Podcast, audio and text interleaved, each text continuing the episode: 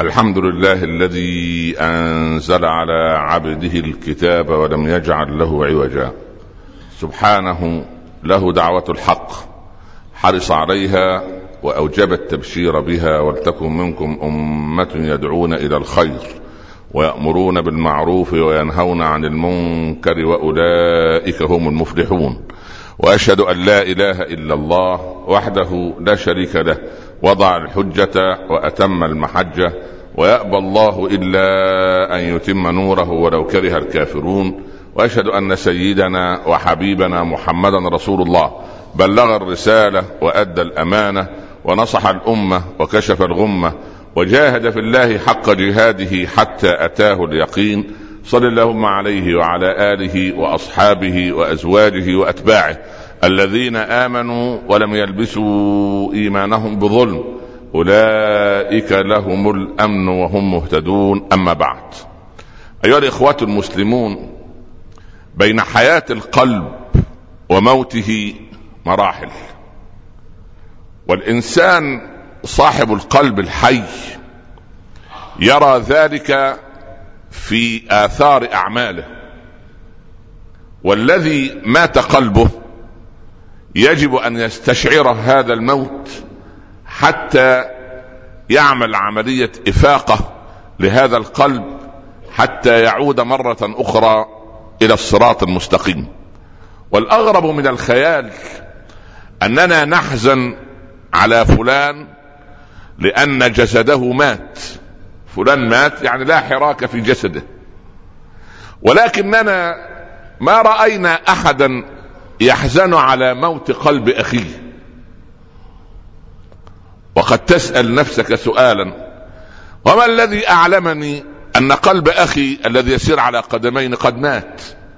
طبعا ليس الموت الذي يقول عنه الأطباء الموت الإكلينيكي والموت الدماغي والموت السرير، لا، تكلم عن القلب المعنوي الذي يحرك الجسد. هذا القلب إما أن يعي وإما أن لا يعي. علامات القلب الميت أن تجد الإنسان بعيدا عن الحق، ضد الحق، ولا يحب الحق، لا يقبل، فيه كبر لا يعرف التواضع، فيه صلف وغرور لا يعرف أن يعني أن يطأ العقل الإنساني أفكاره بالأخذ والرد أو بقبول الرأي الآخر. ألا يجد في الدنيا إلا هو، ولا يهتم إلا بالدنيا. ويقول عمر رضي الله عنه في دعائه دائما: اللهم إني أعوذ بك من مال وحاسب أنا عليه في قبري ويستمتع به ورثتي من بعدي. ما الفائدة إذا اكتسبت أنا أموالا وتركتها لأولادي ظنا مني أنني أؤمنهم وهم لا يدعون لي بالخير، لأن هذا المال إما شبهة أو حرام أنا أحاسب عليه، لكن المال الحرام إذا ورث صار الوارث صاحب مال حلال، إلا أن يعلم أن لفلان فيه حق ولفلان فيه حق. ولذلك علمنا علماؤنا حكما ثلاثة إن خرجت من خطبة الجمعة بها فإن شاء الله يكون فيها النفع ويكون فيها يقظة القلب. اللهم أيقظ قلوبنا وأحي مواتها يا رب العالمين. قال لنا العلماء: إن ضعفت عن فعل الخير فلا تفعل الشر. احفظ معي: إن ضعفت عن فعل الخير فلا تفعل الشر، وإن ضعفت عن نفع الناس فلا تضرهم، وإن ضعفت عن الصيام فلا تأكل لحوم الناس. حكم ثلاث، وأي ثلاث؟ إذا ضعفت عن الخير لا تستطيع أن تصنع الخير. إنسان ضعيف في ناحية الخير، مثلا هو لا يستطيع أن يدفع غيبة عن أخيه المسلم. أنت جالس في مجلس، اغتيب أحد الموظفين أو الزملاء أو الأقارب أو الأهل، إن لم تستطع أن تدافع وترد عن وتذب وتدافع عن عرض أخيك فلا داعي أن تشارك. يعني ان ضعفت عن فعل الخير فلا تفعل الشر. انت ضعيف ان توقف فلانا عن الاضرار بفلان، لا تكن انت معوانا على اخيك في هذا الشر. ولذلك ارسل ابو موسى الاشعري رسالة الى عمر رضي الله عنه: يا امير المؤمنين، ان 4 من علية القوم في دمشق شربوا الخمر ولا ادري ماذا اصنع. قال عمر في رسالته لوليه ابي موسى: يا ابا موسى، اسألهم سؤالا واحدا: الخمر حلال ام حرام؟ سؤال واضح. ان قالوا ان الخمر حلال دق اعناقهم انه يستحل ما حرم الله، وان قالوا حرام اقم عليهم الحد. جاء ابو موسى بال4 وسألهم ما طرحه عليه امير المؤمنين عمر: الخمر حلال ام حرام؟ قالوا انما الخمر حرام.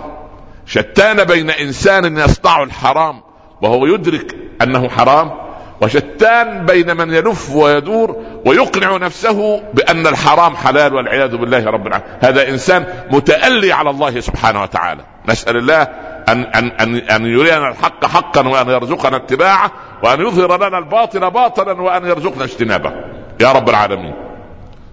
فاقام ابو موسى الحد على 4.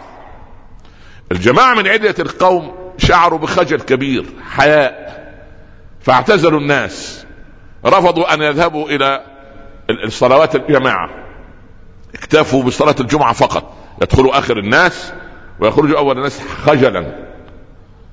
فارسل ابو موسى الى عمر: يا امير المؤمنين، اقمت الحد عليهم بعدما اقروا انها حرام، فاعتزلوا الناس ولا يحضرون الى المسجد الا يوم الجمعة. ارسل عمر الى 4 كل واحد منهم خطابا من نسخة واحدة: احمد الله رب العالمين اليك، من عبد الله امير المؤمنين عمر بن الخطاب الى اخيه فلان. اما بعد، احمد الله رب العالمين اليك، غافر الذنب وقابل التوب شديد العقاب ذي الطول، لا اله الا هو، اليه المصير. فلما قرأ 4 خطاب عمر ظلوا يبكون، وعادوا الى مشاركة الناس في الصلوات وفي الاجتماعات وفي المجتمع مرة اخرى. فلما بلغ عمر قال: هكذا لا تكونوا مع الشيطان اعوانا على اخوانكم، ولكن خذوا بايدي اخوانكم الى طريق الله سبحانه وتعالى.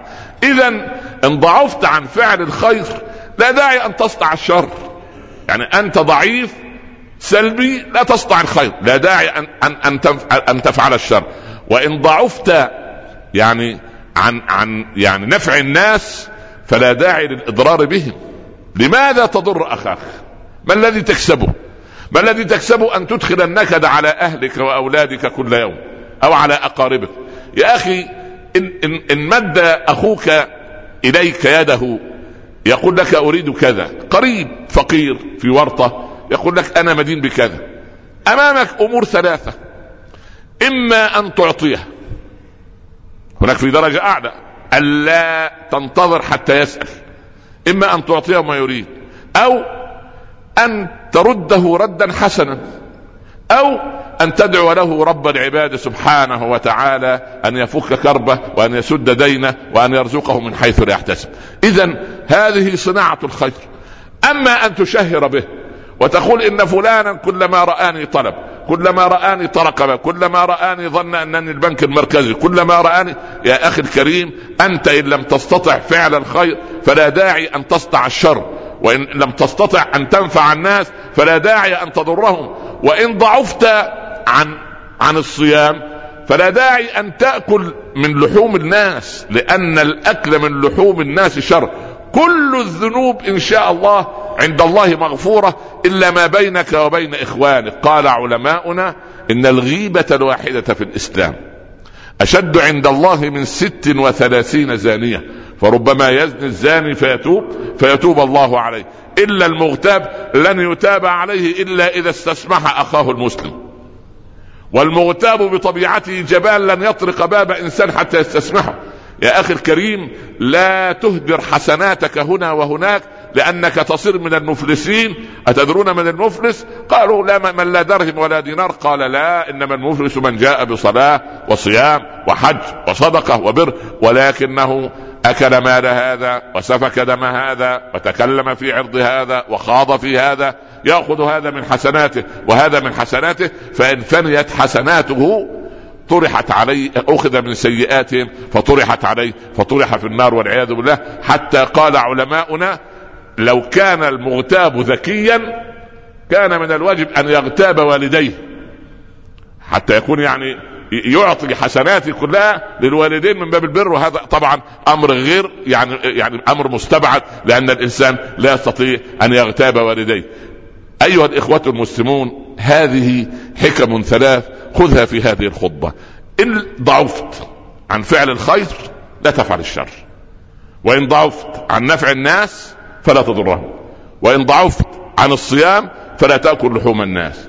اجعلها برنامج عمل لك حتى يأتي إليك الضيف الكريم إن شاء الله رمضان وأنت على نية قلب سليم. اللهم أحي موات قلوبنا يا رب العالمين. أقول قولي هذا وأستغفر الله لي ولكم. أحمد الله رب العالمين وأصلي وأسلم على سيدنا رسول الله صلى الله عليه وسلم. أما بعد، أحبتي في الله، ما زال السؤال مطروحا: ما الذي أعلمني أن قلبي قد مات أو أن قلب أخي قد مات؟ هذه الحكم الثلاث: إن رأيته لا يصنع إلا الشر، ولكن الشر من وجهة نظر الشرع لا من وجهة نظرك أنت. فربما الشر عندك ألا يعطيك من ماله، ربما الرجل مدين لا يستطيع، ربما لا يعطيك من جاهه، ربما محرج، ربما لا يستطيع أن يقدم لك خدمة. ولكن إن رأيته لا يصنع إلا الشر وليس له إلا الإضرار بالناس، ولا تراه إلا آكلا للحوم الناس بالغيبة والنميمة والخوض في الأعراض، فاعلم أن قلب أخيك في حالة موت. فماذا تصنع؟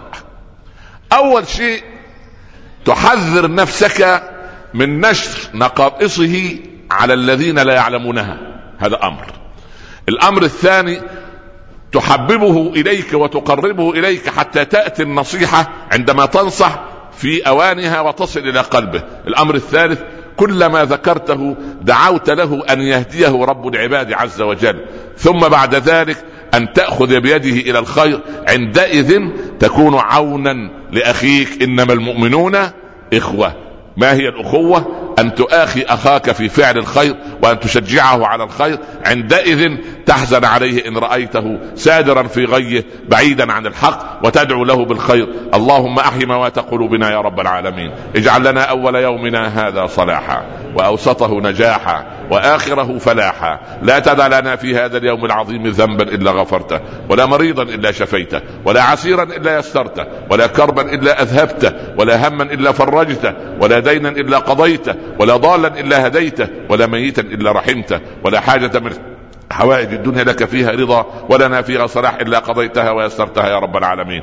هيئ لبناتنا أزواجا صالحين، ولأبنائنا زوجات صالحات، ووفقنا وإياهم لما تحب وترضى. اجعل هذا البلد آمنا مطمئنا، وسائر بلاد المسلمين سخاء رخاء يا رب العالمين. واختم لنا منك بخاتمة السعادة أجمعين. وصلى الله على سيدنا محمد وآله وصحبه وسلم يا رب تسليما كثيرا. بسم الله الرحمن الرحيم. والعصر، إن الإنسان لفي خسر إلا الذين آمنوا وعملوا الصالحات وتواصوا بالحق وتواصوا بالصبر. صدق الله، ومن أصدق من الله قيلا.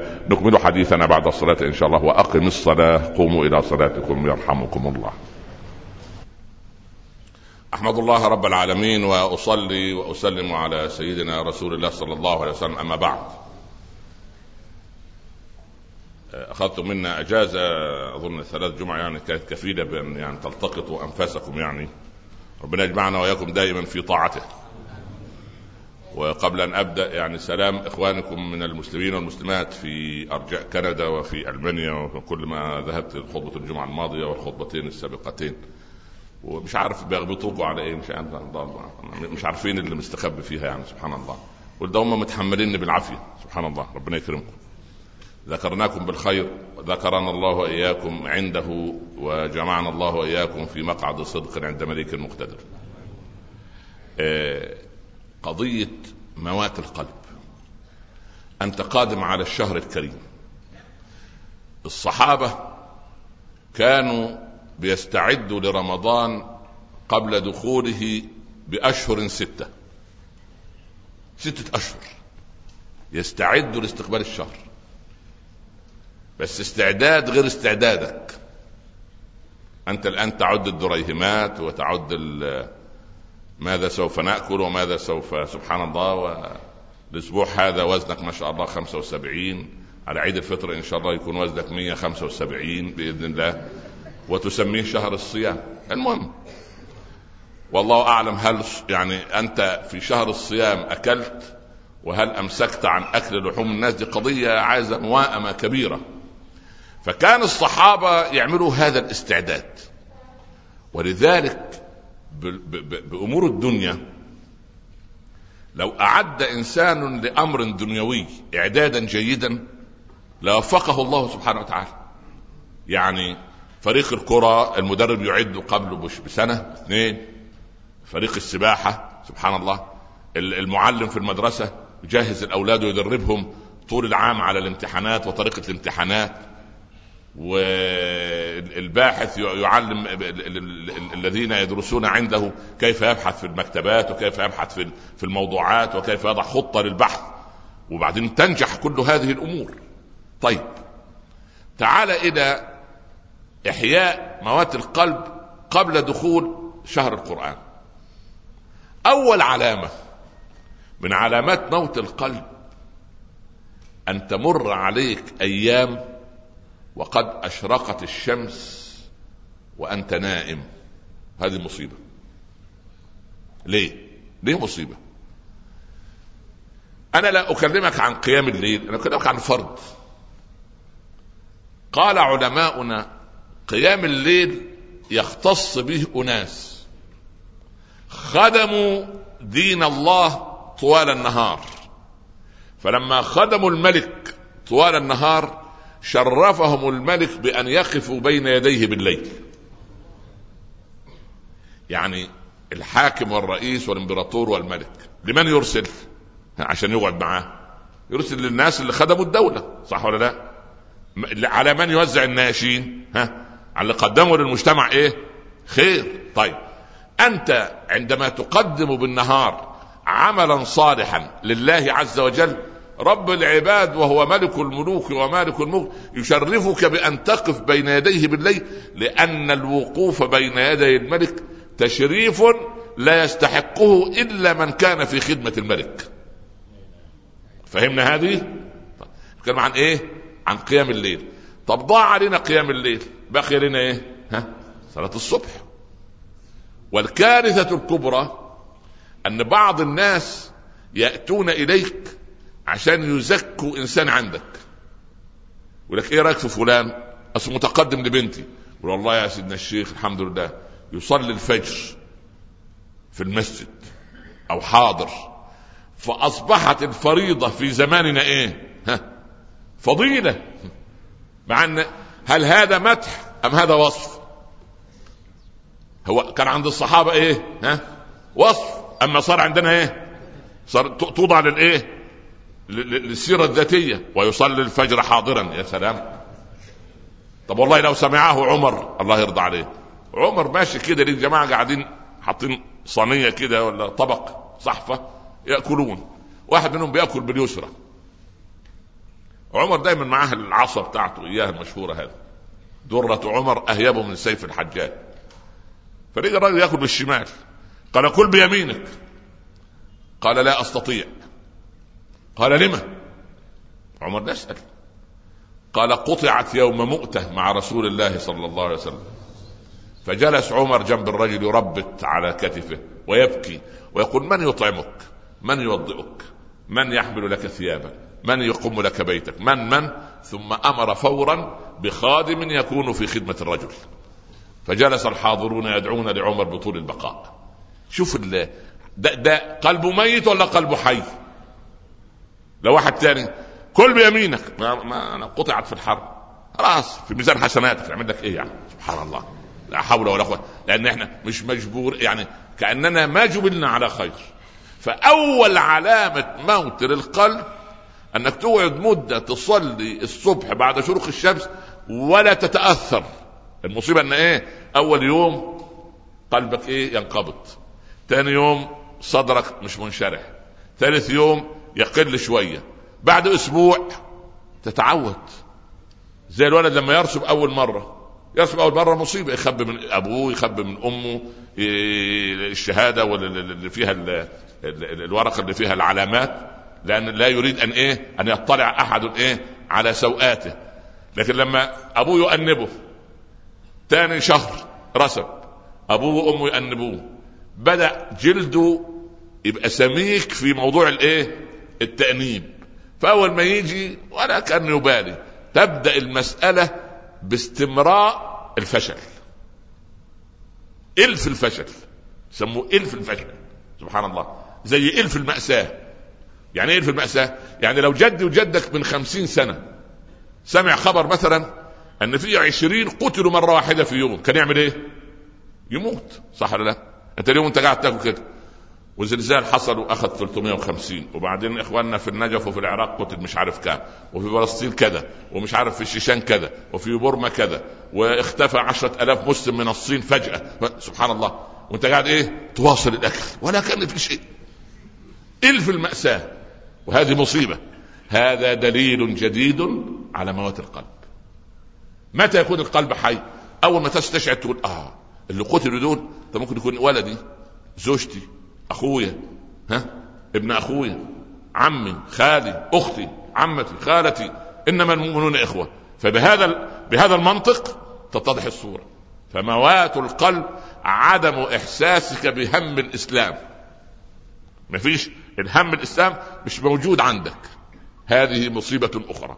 العلامه الثالثه ان يمر عليك جمعه وجمعتين وانت لا تخشع في الصلاه، لا خاشع لا في سجود ولا في ركوع ولا في قراءة. راح تؤدي واجب وخلف الإمام، الله أكبر، بعدين سبحان، ليس لابن آدم من صلاته إلا ما إيه؟ ما عقل منها أو ما وعى منها. طيب إذا أنا لم أعي أنني صليت. شيبان الراعي قاعد جنب الإمام أحمد، جاء واحد سائل يسأل الإمام أحمد، قال يا إمام، ما حكم من سهى عن السجدة الثانية؟ الإمام أحمد من أدبه قال أجبه يا شيبان. شيبان زميل لأحمد، بس شيبان كان عالما في ذاته غير معلم، في نسبة عالم، ولكن إيه؟ ليس عنده ملكة الإيه؟ التوصيل. هو الإمام أحمد من أدبه يا شيبان، وشيبان في الفقه ما شاء الله، لكن شيبان كان في فقه القلوب. فضحك شيبان قال ماذا تريد؟ قال أجب الرجل. قال أجيبه بما عندكم أم بما عندنا؟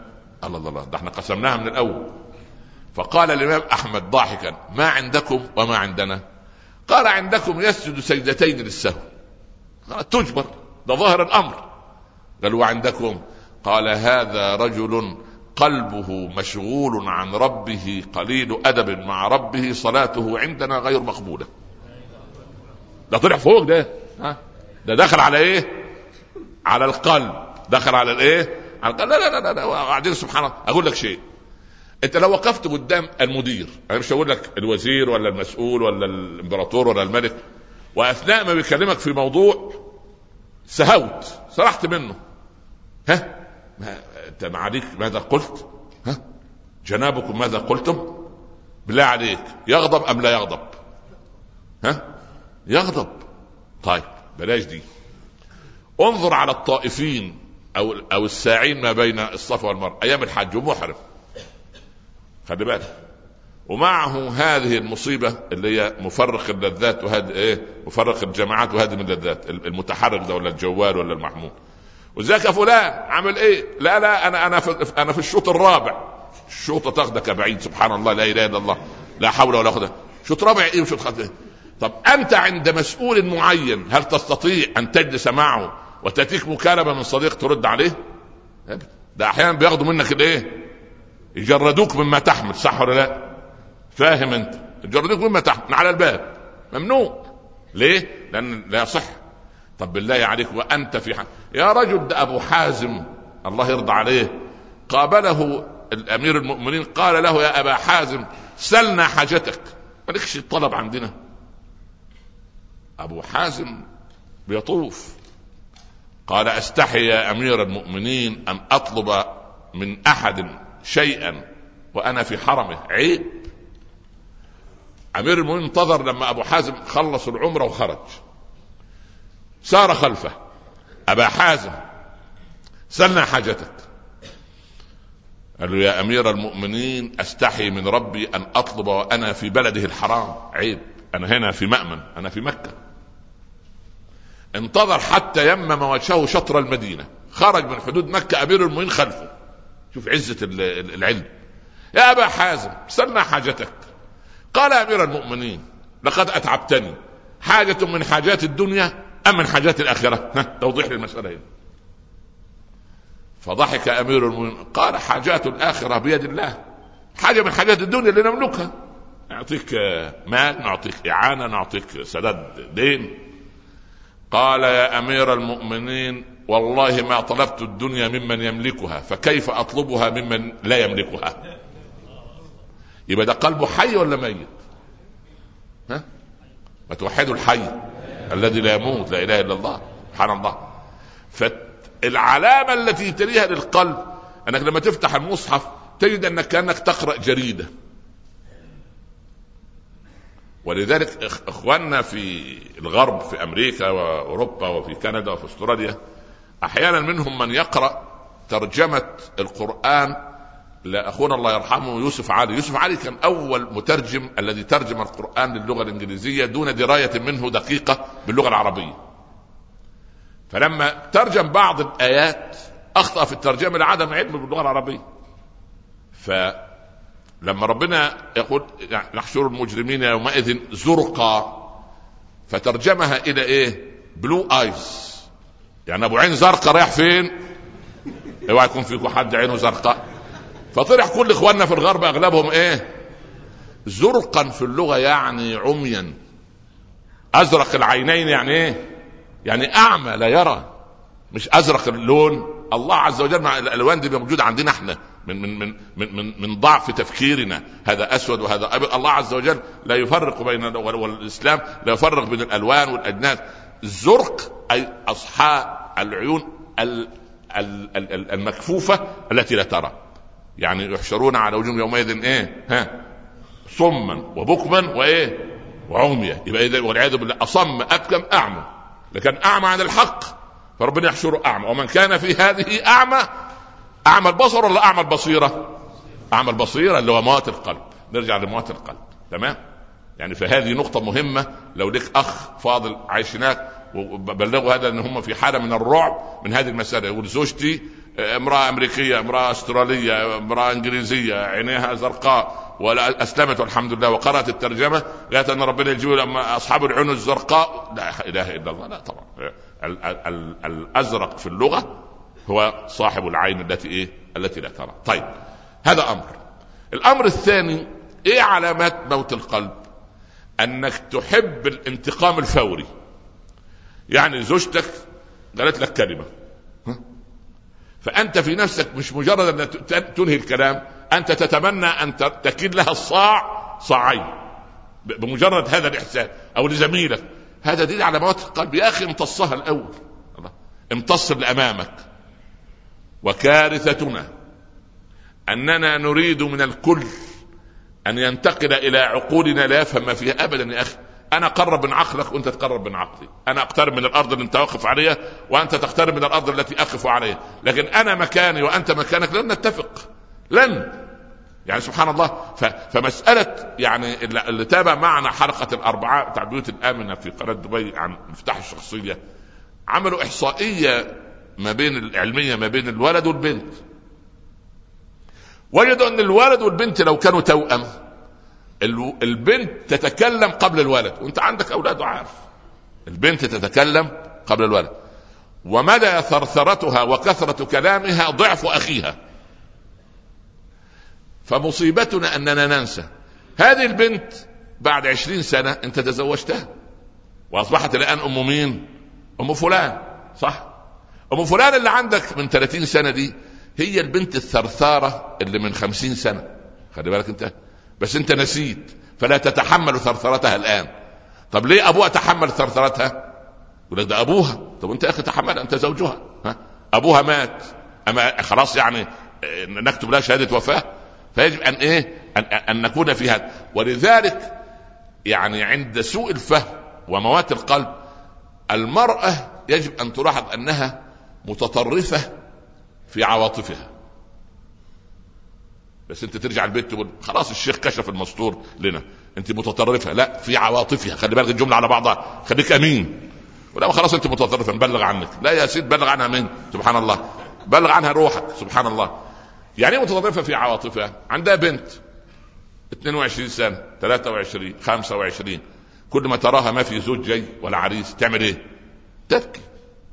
يا حرام يا بنتي، البنات أقل منك جمال وأقل منك نسب وحسب وأقل شهادات علمية وإجازاتها، تزوجوا بقى عندهم. تبكي. أول ما يجي العريس، الأم تعمل إيه؟ تبكي. ولما العريس يأخذ عروسه ويروح على البيت تعمل إيه؟ تبكي. وإن طلقت، تبكي، بكاء في كل حالة. هذا تطرف، لكن التطرف مناسب لطبيعة المرأة. ولو لم يكن عندها سلاح البكاء هذا لما عاشت ولا ما عاشت معك. خلاص، فانت لازم تدرس مفتاح الشخصية، تستريح وتريح. وانا مش عايز. طيب ايه كمان علامة عملوا مؤتمر للرجال يعني، وقالوا اللي بيسمع كلام زوجته دايما يجي الناحية دي. فكل المؤتمر قام وقاعد في الناحية دي، ما عدا واحد. فالصحفيين اجتمعوا وقربوا منه وعايزين يعملوا معه حوار. عجيبة، انت الوحيد في البلد كلها اللي ما تسمع كلام مرات زوجتك. قال لها هي قالت لي ما تتحركش من هنا. ولا حرك، ممنوع. ده هو يعني ده ما بعد الاستماع، صح ولا لا؟ في ناس مستمعة وفي ناس ايه. المهم ما علينا، هيبقى حر وحر، لا يعني ما نخففها شوية، الله المستعان. المهم يا سيدي، الله يرضى عنكم يا رب. والله قعدت مع أولادنا المولودين في كندا اللي عندهم 20 سنة في الجامعات وخريجين، ما شافوا بلادنا العربية، من آباء وأمهات من أصول عربية. فسألوني سؤال عجيب، قالوا عايزين تحكي لنا بالمنطق لماذا ديننا هو الحق؟ ليه مش عابد البقر هو الحق؟ ليه مش عابد الصرصار هو صاحبه؟ ليه مش البوذي هو الحق؟ ليه مش ال الآخرين هم أصحاب الدين الحق ونحن أصحاب الدين؟ لماذا نحن أصحاب الدين الحق؟ ولا تقل لنا إن القرآن يقول كذا. الحقيقة أن أولادنا هناك يواجهون تيارات خطيرة، فأنت تحمد الله. احنا الحمد لله يعني هذا مكان ليس شرحه الآن، لكن إن شاء الله نضع هذه المحاضرات على صفحة الإنترنت إن شاء الله. لكن القضية أنت آمن وسط مسلمين وفي مجتمع مسلم وتسمع الأذان، فأحمد الله على نعمة الله. يعني في من يعني أول قريبك ما يجي من الخارج، أول ما يدخل على البلد ويسمع الأذان يعمل إيه؟ يقول الله، الأذان أول شيء. لكن لأن أنت تعودت النعمة فتنساها. لا، أنا مش عايزك تنسى النعمة، أنا عايزك تذكر النعمة وتذكر المنعم. مهم. من علامات موت القلب أن يمر عليك الشهر والشهرين والثلاثة والأربعة ولم تصم لله يوما، أو تصنع خير أو صدقة أو صلة رحم. ولذلك أنا عايز أديك برنامج عمل بسيط، بعد كل صلاة بالله عليك اجلس مع نفسك وقول أنا إيه الخير اللي عملته من صلاة الصبح لصلاة الظهر؟ إن ما كنت عملت حاول تفتعل خيرا، ومن الظهر للعصر، ومن العصر للمغرب، ومن المغرب للعشاء، في ساعة العشاء أجمل اليوم كله إيه الخير اللي أنا عملته يوضع لي في ميزان الحسنات.